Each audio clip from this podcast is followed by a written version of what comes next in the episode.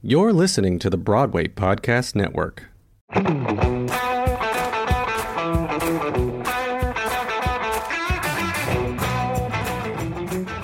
Hello, and welcome to the Break a Bat podcast where baseball meets Broadway.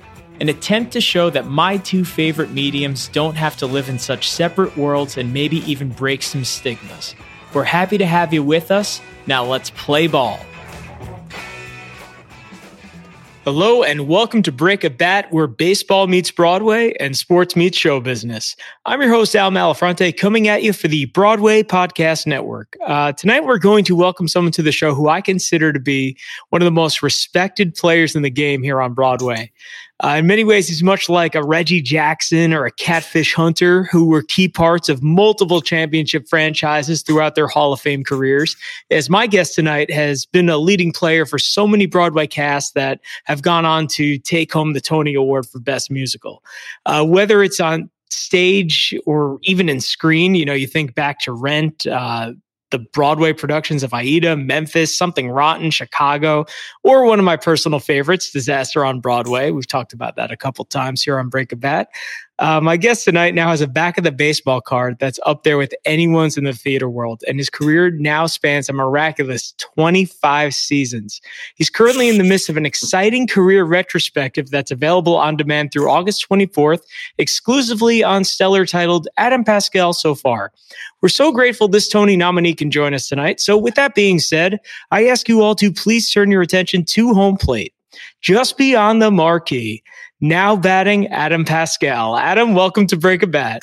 Thank you, Al. It's a pleasure to be here. I love all this uh, uh, baseball. Uh, um, uh, what do they call them? Euphemisms, metaphors, terminology, comparisons. I had to do it big, man. I said, you know, I've uh, talked. I've talked about on this podcast before. Like one of my favorite nights ever on Broadway was going to see Disaster with my buddy Chris Katzman, 2016. I'd followed your work through cast recordings for a while, but getting to see you do your thing live with that All Star cast, something I'll never forget, man. Oh, thank you. I, you know what? That's that show is. You know, I was just talking to somebody before this, and they asked me like if there was ever anything you could redo or do again, and I was, and that was the first thing that popped up, just because I had so much fun doing that show, and it, of course, it didn't run for very long. So uh, I, I, always wish that that you know I, I, that could have ran for longer. I could have had more of an experience with it. It was so much fun.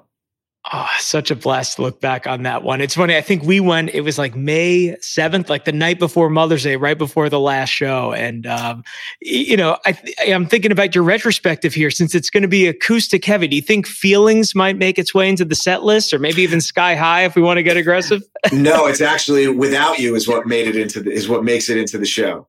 Um, you know, of course, like when I'm in putting together this show, one of the, one of the, the, the biggest, not obstacles, but the biggest you know things to to to consider are obviously uh, what what is going to lend itself best to this version of, of the song that I'm about to do, which is a solo acoustic version. I have some, you know, guitar effects and things, but essentially it's a solo acoustic thing. So it's, you know, it's, it's really exciting for me because I get to express my creativity um, by you know sort of rearranging these songs in a way that does suit that you know that style of performance. Um, and uh, but but the songs themselves aren't always necessarily uh, um, songs uh, uh, from the characters in which I was in the show with. So like, there's a couple of shows that I did, uh, like a cabaret in Chicago. I can think of uh, specifically um, where the songs that I play in my show, uh, my solo acoustic show, are not Billy Flynn or MC songs because I, I just couldn't for no other reason other than um, I couldn't figure out the right way to take a song from one of those characters and do what I did. But I was inspired by these other songs, these other characters' songs. There's a Sally Bowles song in there, and there's a, a Roxy song in there, and for whatever reason, those are the ones that spoke to me and that you know come across, you know, in this acoustic version. I was going to say, having done this for 25 years, I can only imagine how tough it was to narrow down. I know you've done quite a few shows over the years at 54 Below and everything. Yes. What do you think is going to get the crowd most excited? What do you think is like that fan favorite that we can all look forward to? Well, of course, uh, you know, I play one song, Glory. I couldn't, certainly could not, you know, uh, do a show like this without playing that song. Um, so that's always a crowd favorite. It's certainly not a surprise. I think the way that I play it is a little bit of a surprise. Um, but uh, I think that I think that what I have seen so far uh, in reactions from the audiences is that they really get excited when I do these reinterpretations of songs and do something like a gender swap. Um, people seem to really like that, and so I and and and I've got the I've gotten the biggest response so far from from that kind of stuff. Good to know that I won't be the only person uh, that's enjoying driving around and singing. You know, the name on everybody's lips is gonna be Roxy. I don't know if that's the Roxy song that you chose to cover. It's not. I cover. Um, uh, I cover um, "Funny Honey." Uh, and so I think everyone, again, it's not just a Roxy song. Everyone's always surprised that it's that song. But then when you hear it, it's like, oh, wow, I see why you've covered it. no, Adam, having done this for as long as you have, what was it about this present moment that made you want to put together this retrospective? Well, um, it certainly took 25 years to accumulate enough shows on Broadway that I would have a, a long enough, you know, uh, hour longs worth of material.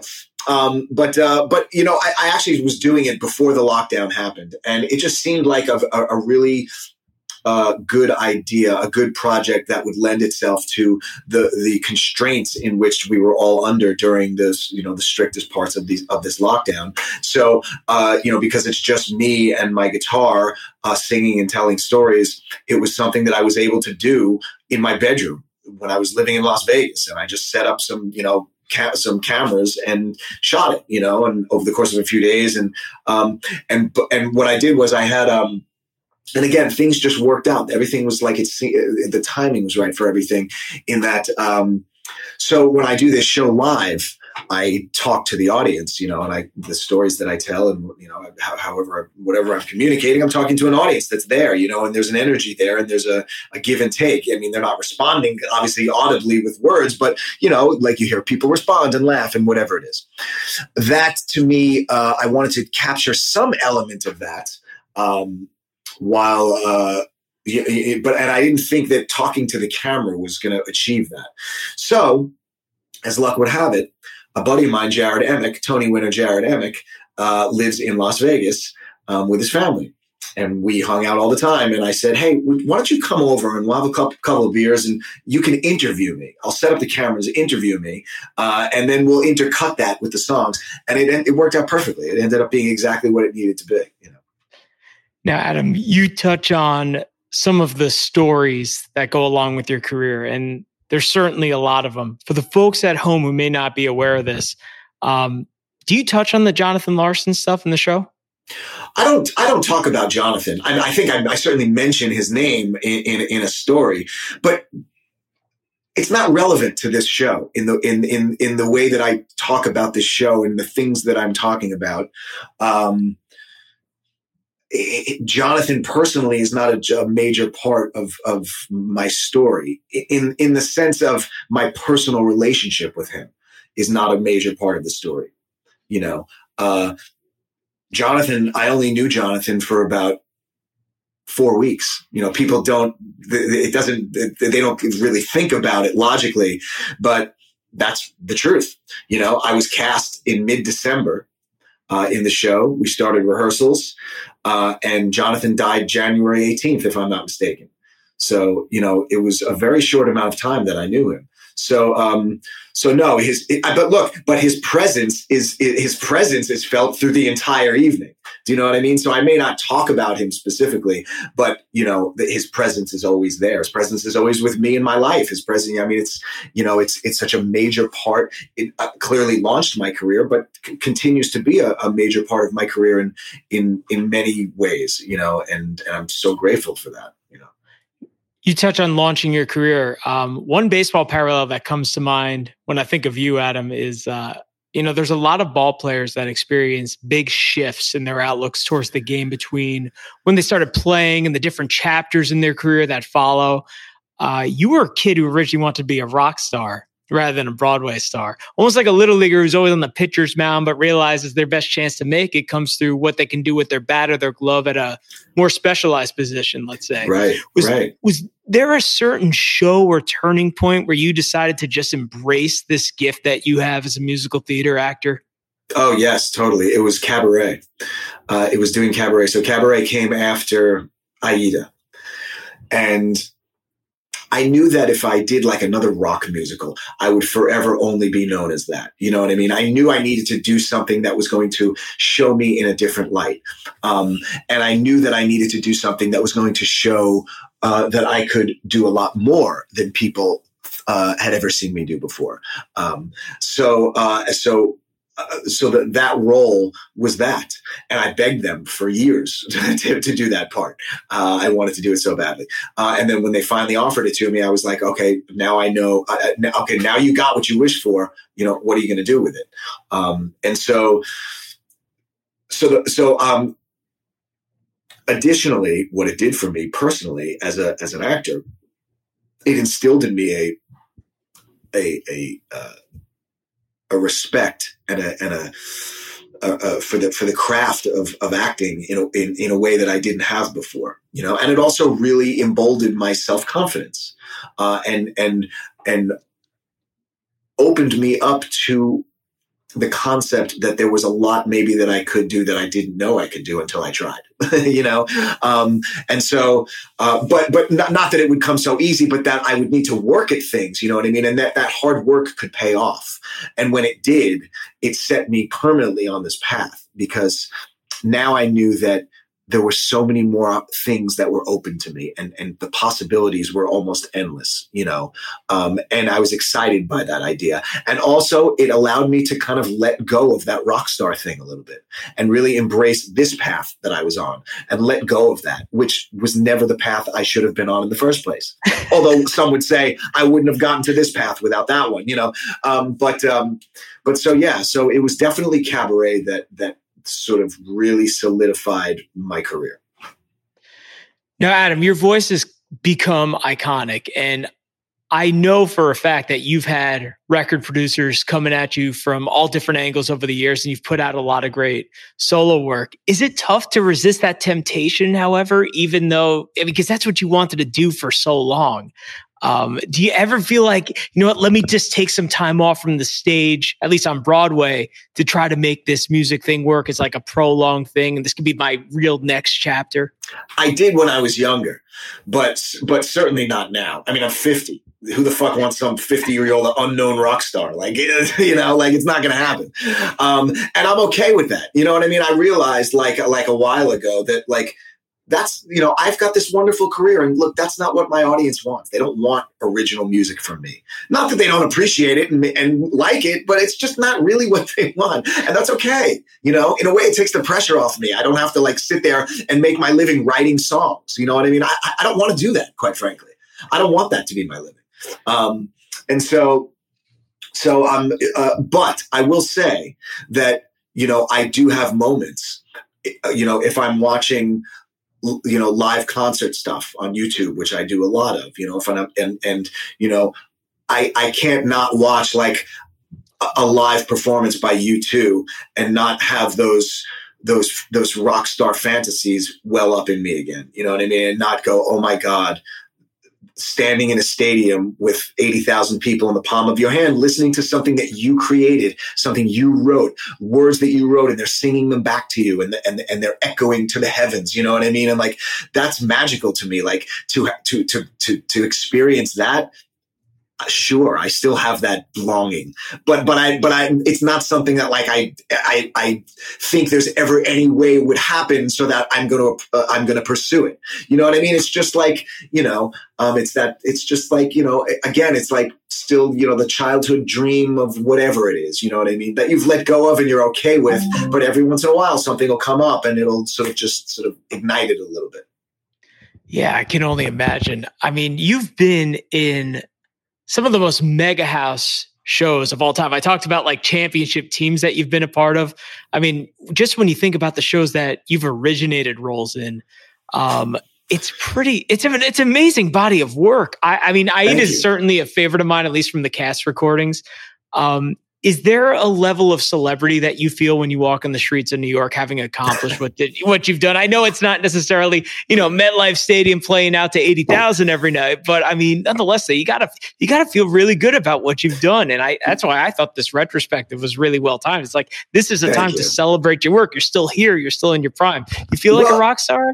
Uh, well, it, it, um, as I'm doing all these interviews and people are putting it that way, I sort of, I'm like, yeah, you know what? The time I never sort of connected all these different pieces. I was just like, let me put this concert out and you know what I mean, and, like, and see what happens and see if people like it. And, but I never sort of connected this the symbolism of the and the timing that everything was happening. And it's 25 years and like, um, but um, look, if I'm a rock star anyway, anywhere, it's within the 10 block radius of of 42nd Street. You know what I mean? So yes, if I'm walking around that neighborhood, I will occasionally get recognized. But no, you know, look, I already, I, I did experience experienced that. You know what I mean? In when when rent exploded, we were rock stars. You know what I mean? And I was a rock star, and I so I know what it feels like. I know what it feels like to get rock star attention. I know what it feels like to walk down the street and be recognized and have people run up to you, you know, asking for autographs and pictures and chase you down the street and have your face on taxi cabs and and subways. And so I, I, I tasted all that. I, I still I, have experienced it. You know, um, and I'm really glad that my life is not that. You know what I mean? That uh, that I was able to experience that and now not have that. I could, I could I, that would make me so unhappy to have a life like that. That was like that all the time. You know what I mean? To be famous to the degree where you know where you get that kind of thing all the time. I think I don't know. I I I would not be happy. I would feel very isolated. You know. Did a lot change also after you shot the movie?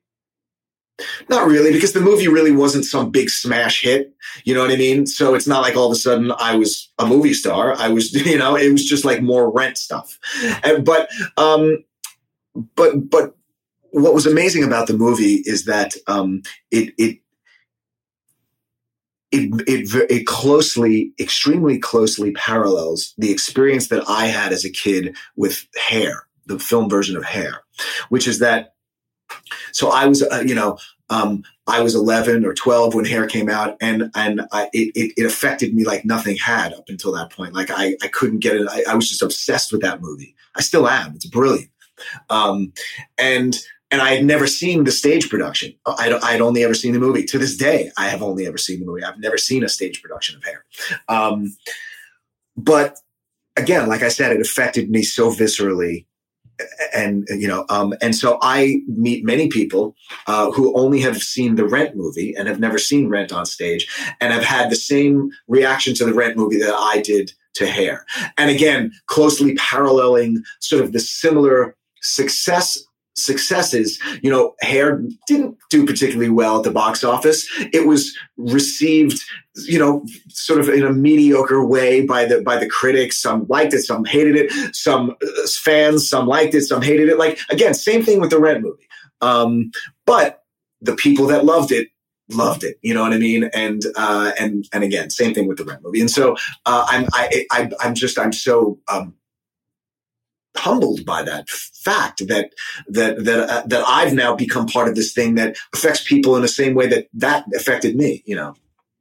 Yeah. I mean, I, I was in high school when that movie came out, and it, I think I was five years old when it premiered on Broadway. So I never had the opportunity to see it on stage. However, seeing it brought to life on on screen the way it did, with essentially the same cast, right. as the original Broadway production. It was surreal for me in a lot of, in a lot of ways. Um, and I think now it's it's you know we live in crazy times. I think that that entire cast holds a really special place in the hearts of Broadway fans because it takes them back to not only a simpler time, but I think in many ways the the renaissance of Broadway. You know, in the mid '90s. Um, when yeah, you were a kid and long, yeah. go ahead. No, no, I was going to say I agree. In many ways, it was a renaissance because if you if you look at all of the shows that have come after, um, you can clearly pick out the the the, rent influence, that I should say, the Jonathan Larson influence on just about every famous, successful composer that has come after him. You know, if you look at Lin's work, if you look at um, uh, uh, Tom Kitt, if you look at Pasek and Paul, if you look at, you know, you can even connect, um, uh, you know, Spring Awakening and Once and all of the like. There's a, there, you know, some some you can hear it clearer than others, but like, you know, th- there's th- there's just his his work affected all of these composers to come after him.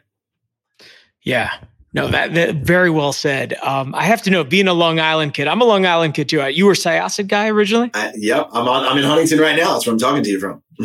oh, okay, nice. I'm a Manhasset guy originally. okay. uh, were you catching a lot of shows uh, as a kid? No, I wasn't. I didn't see. I, I, think I saw two musicals as a kid. I think I saw Les Mis when I was a teenager, and I think I saw Annie at some point in the late seventies, but who I don't even remember. I think I saw it, you know. So like I, uh, so no, I didn't see shows at all. Because I was going to mention, you know, you talk about the influence of Jonathan Larson on, and you know some of the stuff that Lin Manuel's done. Of course, I think Broadway is just so much cooler now than when you and I grew up. You know, just yes. I mean, over the oh, past yeah. like 20 years or so, it's just it's considerably different for kids on Long Island to want to get on that train, not yes. being forced to go see something with their parents. Um, exactly. Um, just because of because I, I think that you're a huge part of of what's paved the way for that, though, is what I'm getting at. So it's well, just so I, different. I, I think it was um, it became very clear that the that the way to move forward in in the world of musical theater was to start embracing younger composers who who who spoke with a more modern sounding uh, musical vocabulary. You know what I mean? And so, and also embracing you know some of the the famous you know pop and rock composers that had a, a knack and an ear for writing for theater you know so it, the combination of all that you know and look and ultimately the only thing that makes it go is is is commerce so the fact that those things were um, those risks were taken and then a good number of them paid off only made more risks you know uh, able to be taken and you know um, and so uh, and and it's really the only way to move forward you know what i mean you have to start attracting younger audiences to broaden your appeal and the, and the way to do that is to speak to them in a language they understand you know what I mean? Not not Rodgers and Hammerstein. Not that there's anything wrong with that, but that's not the language that most kids from Long Island speak. You know what I mean? So speak to them in a language that they speak it. You know what I mean? Yeah, absolutely. Could not agree with you more. Um, on the sports front, Adam, I have to know. I know that uh, you're only a quick train ride away from Shea Stadium back in the day, not far from Yankee Stadium. Were you a big sports guy growing up? No, I, I, hate to disappoint you and your fans, but uh, I, am not a sports guy at all. No, no, not at all. You know what? I suck at sports, and maybe that's why I don't like sports. Um, but uh, but no, I was I was the last kid picked. I was the you know the kid that I couldn't hit, I couldn't throw, I couldn't run. I, I have very limited skill set, and every that's why I do what I do. Um, so uh, so no, I, I'm not really a sports guy. Eh, that's all right. It, it, listen, I'm glad that you found a passion for something else because it certainly worked out well for all your fans. Um, I will um, say though, I, I, certainly have been to games. I've been to Yankee games, Met games, Jet games, and Giant games. I mean, you can't, you kind of can't not have at least have gone once, you know. And so, and when I say I'm not into sports, like I don't follow any teams, but like I'll sit down and watch a football game, like or like I, I won't run out of the room or like change the channel, like if it's like somebody has a game on, like I can sit down and watch it. I thought I had seen you in a New York Giants hat. That's why I went out on a whim and guessed that you know you grew I'm sure up. you with. did. I, I did. I do have a Giants hat. I was. I was actually when I was on tour with Something Rotten, and I was in Greenville, South Carolina, and there was a vintage baseball hat store, and I found this like vintage New York Giants hat, and so I bought it because I actually for a moment when I was 16, for like a year, Six, no, I was older than 16. Whatever. Was, I was a teenager, and the the Giants were like dominating. I really got into the Giants like for that season. So, uh, so there was a there was a minute there where I really did sort of go with it. So it might have been when you were 16 because I think that's the year that the Giants won the Super Bowl and the Mets won the World Series, both in 1986. I remember the guys on the team. It was like Lawrence Taylor and Mark Bavaro and um, who the hell was the the the, the, um, the, the quarterback? God, I can't even remember. I can't. Oh, Phil Simms. I think it was Phil Simms, exactly. Like it was that era, and they were amazing. They were they dominated. They were so good, you know. Um, so I was into it then. I'm very happy to hear that uh, you have some fond memories of that. And Adam, I uh, like to do a little game on this podcast. It's sure. a chance for the audience to get to know a little bit more about you. Don't worry, it's not like trivia or anything like that. It's just, No uh. I want you to picture yourself in a batter's box here. It's like the ninth inning. Aroldis Chapman is on the mound throwing 105 miles an hour, fastest throwing man ever. You got to think quick. Basically, I'm going to ask you a question. You tell me what comes to mind. And since you're such a great storyteller, if you want to throw some of those in there as well, I'm sure the audience would absolutely love to hear them. How does that sound? That sounds great. But the first thing I want to say before you start is the last time I was actually anywhere near a baseball bat, I went to a batting cage at Chelsea Piers with Jesse Martin, and I was it was probably 1996, and we were swinging at softballs, and we swung for a, swung for a half an hour, and I missed every single pitch. They kept slowing the, the machine down until literally it was like being lobbed at me so slowly. I honestly I missed every single one of them. That's the only reason why I tell the story. If I hit one, it wouldn't be a good story. The fact that I literally missed every one for a half an hour, I probably swung 150 times. I missed every. Adam, do you want me to make a pitching change to see if I can get anyone else in here to answer the That's questions? I don't want you to swing and miss on all of them. I'll just step into it and let him hit me with the pitch and walk to first. Deal. That's a good way to help your on base percentage. But uh, you've certainly put up good stats in your career, but now it's about to get tough. It's time for fastball derby. Let's see how you do, Adam. Favorite Long Island meal? Long Island, what? Long Island meal. Uh, bagels and tuna fish. Ooh, where's your go-to bagel spot? Uh, bagel Boston Syosset. Oh, that's a good one. My spot. I don't know if you've been to Let There Be Bagels in Port Washington. Wonderful Uh, staff. Too far great from me. Stuff. No, no, Too far. You know Okay, what? The, the greatest, the greatest thing about Long Island is you can throw a rock and hit an awesome bagel store, and you can throw a rock and hit an awesome pizza place. So, like, I, I don't need to go to your awesome bagel place. I go to mine around the corner. Damn, now I want a uh, bagel with lox and cream Yeah. cheese and capers, onions, all that stuff. Great. Good. Okay. Thanks for making me hungry. Um, all right. You're a big music guy. yeah, Who's America's band? Is it the Beach Boys or the Eagles? the Eagles.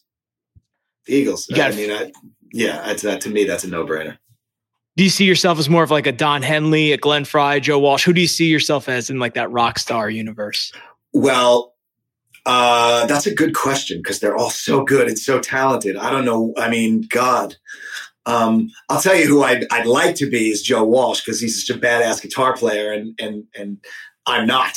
so that's who I'd like to be. Um, um, but yeah, no, and and they're and all of them and their solo music is so good. I would say maybe Don Henley. I'd have to go with Don Henley because I do love. If I had to say one of their solo careers, like I would have to go with Don Henley. Toughest role that you had to get into? Um, the MC. Yeah, cabaret. Yeah, Wow. definitely. How about this? Favorite baseball game or sporting event you've ever been to?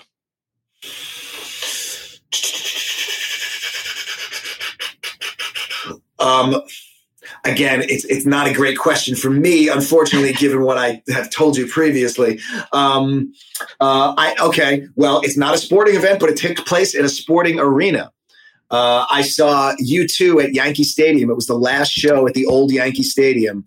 Oh, and I was 10th row, and it was the Zoo TV tour, and I was on LSD. Oh there's, my there's my story. Wait, what does Yankee Stadium look like when you're on acid? uh, I don't, it- you know what? The whole the, it was the, one of the most magical experiences I ever had, and again, it's like Bono with the with the world in his hand. You know what I mean? It was literally like. It was it was unbelievable because I was also because I was tenth row. So I remember I kept looking around and s- seeing what he saw. You know what I mean? Because I like seeing the entire stadium filled with people. Um, it was just it was a, just an un, unreal experience. You know, really was. And so and the thing about a U2 show, it's not like you know. Um, it's not like going to a Slipknot show. you know, it's like the crowd is just like love and hugs and friends and singing and dancing and you know, like I mean, it's so You ever take drugs before you go on stage? No, God, no, no, no, no. I am a pot smoker, and you know what? Luckily, I can't perform when I'm high. Um, it, it it it messes with my voice. I probably. And also, I get way too paranoid, and I and I have a hard enough time remember my lines to begin with. Um, but but it really does come down to the fact that uh, I can't sing. It shuts down my voice. Interesting. Yeah. What's your favorite song that you've gotten to perform on Broadway? I know this is like ranking your children, but I'm curious to hear the answer. Um, oh God, that's a really hard one. I, I don't know if I have an answer for that because uh, you know there's just been so many great ones in every show that I've been in, and they're so different. You know, so I, I, I couldn't I couldn't say one particular song. If I had to pick one, so I'll, I'll just expand on the question and just say uh, the, the one song that that that I will never forget singing was um, I got to perform. Uh, and again, I keep taking it back to rock stars. Um, I got to perform "We Are the Champions" with Brian May playing guitar at Royal Albert Hall, sold out Royal Albert Hall, orchestra behind us, me and Brian May singing that song. I mean, there's no there's no greater memory for me, you know, career wise. So would you say that's the proudest moment of your career? Because that's usually a fastball derby question as well. Is that the proudest? Moment? I don't know about the proudest moment, but it's definitely um, it it it it you know it was um, uh, it was a dream come true. Uh, it, it was literally it was like you know if I had to pick one moment of like in my career, like of, of a dream come true, that was it, you know, because wow. everything else has been a surprise. You know, that was something when I was younger that I envisioned and dreamed of. And oh my God, if I ever play with Brian May and I, and I want to be the singer of Queen. And like, you know, these were fantasies that I actually had. So to actually have that happen, you know. Now you mentioned surprises. What is the fact about Adam Pascal that would surprise people the most? That I'm so funny. That's not a surprise. You're pretty good at saying, come on. But nobody knows me. Uh, you know what the biggest surprise is? That I'm a Jew. That's the biggest surprise. That's the thing that gets people the most. They go, You are?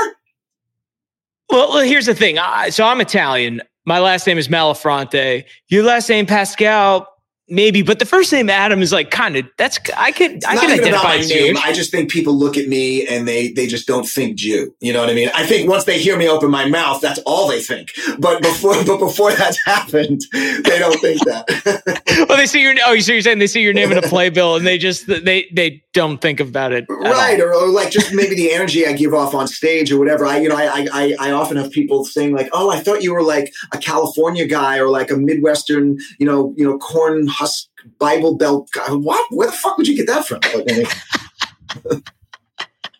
now, I have to ask this one just because it's a personal favorite of mine. Uh, what is your favorite memory from performing in Disaster on Broadway? Well, it's not one memory. It's a memory that happened every single night, which was I loved that show so much that I was never in my dressing room. So when I was not on stage, I was in the wings watching the show with the audience. And I did that every single night. And I laughed at the same spots every single night because our, our performances, although they were set, like we would all do different things. We would try and make each other laugh. Like we were like, it was just so much fun. So I didn't want to miss anything because I never knew what was going to happen. If something like Roger was going to do something crazy or like Faith was going to do something crazy. And so I was, I would watch every single night. And that's, uh, I've certainly never done that in any other show I've ever been in. You know what? I'm surprised because that was reviewed well by critics. Pretty well, yeah, have, I think so. Do you have any rationale as to why the hell that thing closed? Well, the Nederlander is like a dead zone. So that, that's part of it. The Nederlander just has bad luck. So it's, it's, it's just not a great theater to be in. Um, ironically enough, given that that's where rent was, but, but, you know, um, so I do think that I and I think that there was there was poor marketing, poor PR. You know what I mean? I think uh, uh, the timing was for whatever reason not great. Um, but I do think it a lot of it had to do with the way that the show was marketed. Like a lot of people didn't know what it was. A lot of people didn't know it was a comedy. A lot of you know what I mean? Like a lot of people did. Like it, it just it wasn't marketed properly, and I think that that that had a big negative impact. Most embarrassing on stage moment. Um,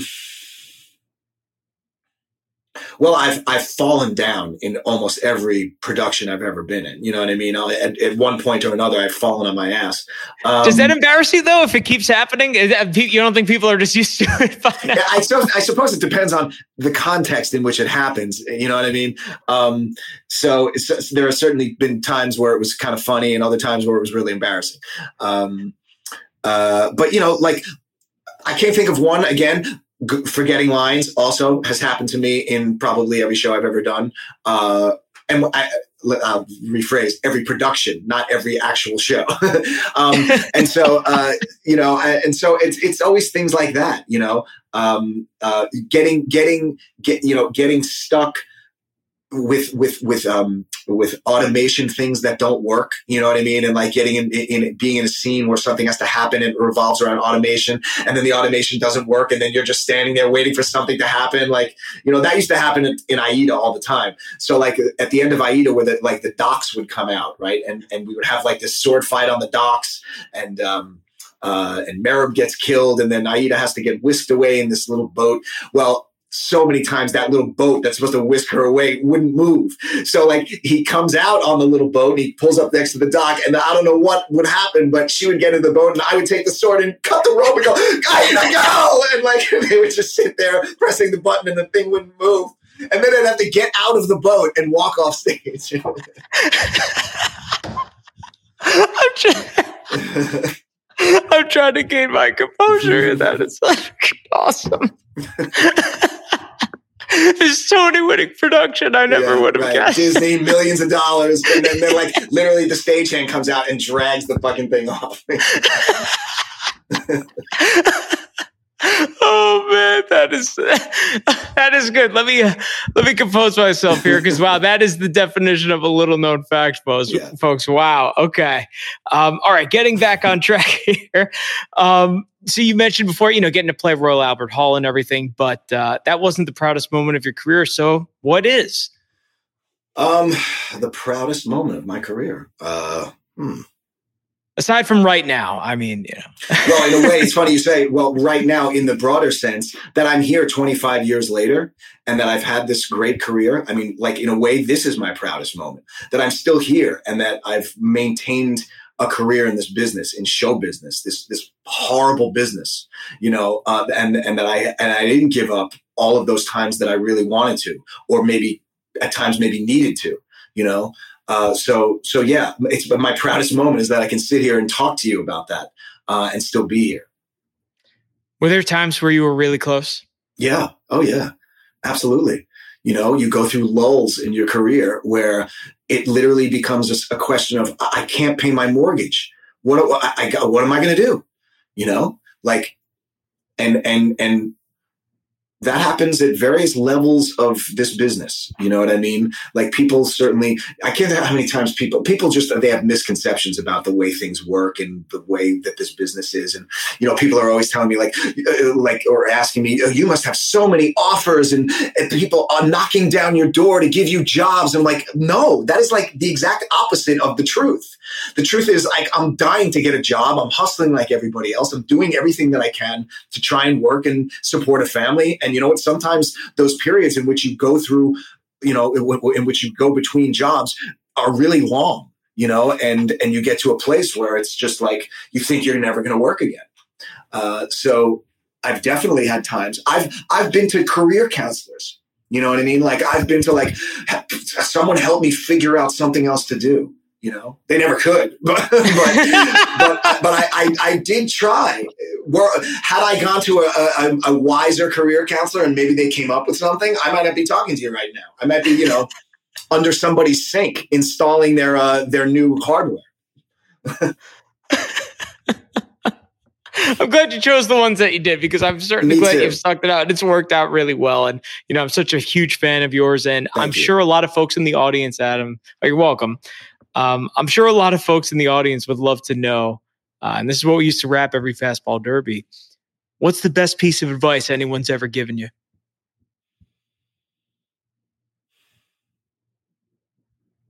I'm sorry, I'm so unspecific with these answers. Um, um, I haven't had a lot of people give me advice in my life, to be honest with you. Um, I don't know why that is. I didn't have parents whose advice carried any weight with me. Um, and uh, and and I can tell you that I can think of people who have given me lots of various different advice. And uh, Tom Schumacher is somebody that comes to mind, who is the head of Disney Theatricals, who's been an incredible friend and in many ways mentor to me. I hate to use that word because it's not accurate. He's just been a, he's been an incredible friend and somebody that I've looked up to and that have gone to over the years uh, with questions and gone to for advice about navigating this business because he's probably the smartest guy I know uh, certainly when it comes to the world of musical theater and Broadway and business and the business of Broadway and the business of show business. Um, and uh, and he's incredibly kind and insightful. And so um, it's not you know it's not one thing he's ever told me. It's many things that he's told me, and I feel so grateful that he's somebody that's been in my life all these years. Yeah, well, Adam. I mean, uh, this was a tremendous honor for a lifelong Broadway fan. I Thank am you. so excited to catch your show on Stellar. For the folks at home who may want more information about how they can watch, where they can, where can they go to find out more?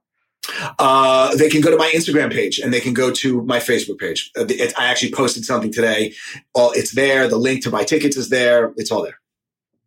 And we will definitely link your uh, social handles and everything, Adam. And Great. Man, thank you for being so honest and sure. freaking hilarious, man. This thank was you. absolutely epic. Thank you. It's my pleasure. Anytime. Well, I appreciate it. And I appreciate all the folks listening at home to Break a Bat. Be sure to subscribe to us wherever you get your podcast. This is Al Malafronte signing off from the Broadway Podcast Network. We'll see you next time. Thanks for listening to Break a Bat. This is produced by the fine folks at the Broadway Podcast Network. Visit and subscribe at bpn.fm slash breakabat. You can find me online at break underscore a underscore bat underscore podcast.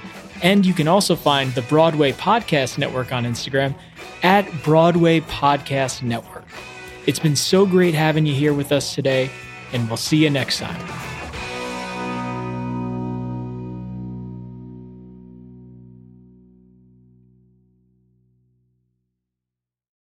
Ever wondered how your favorite performer actually feels?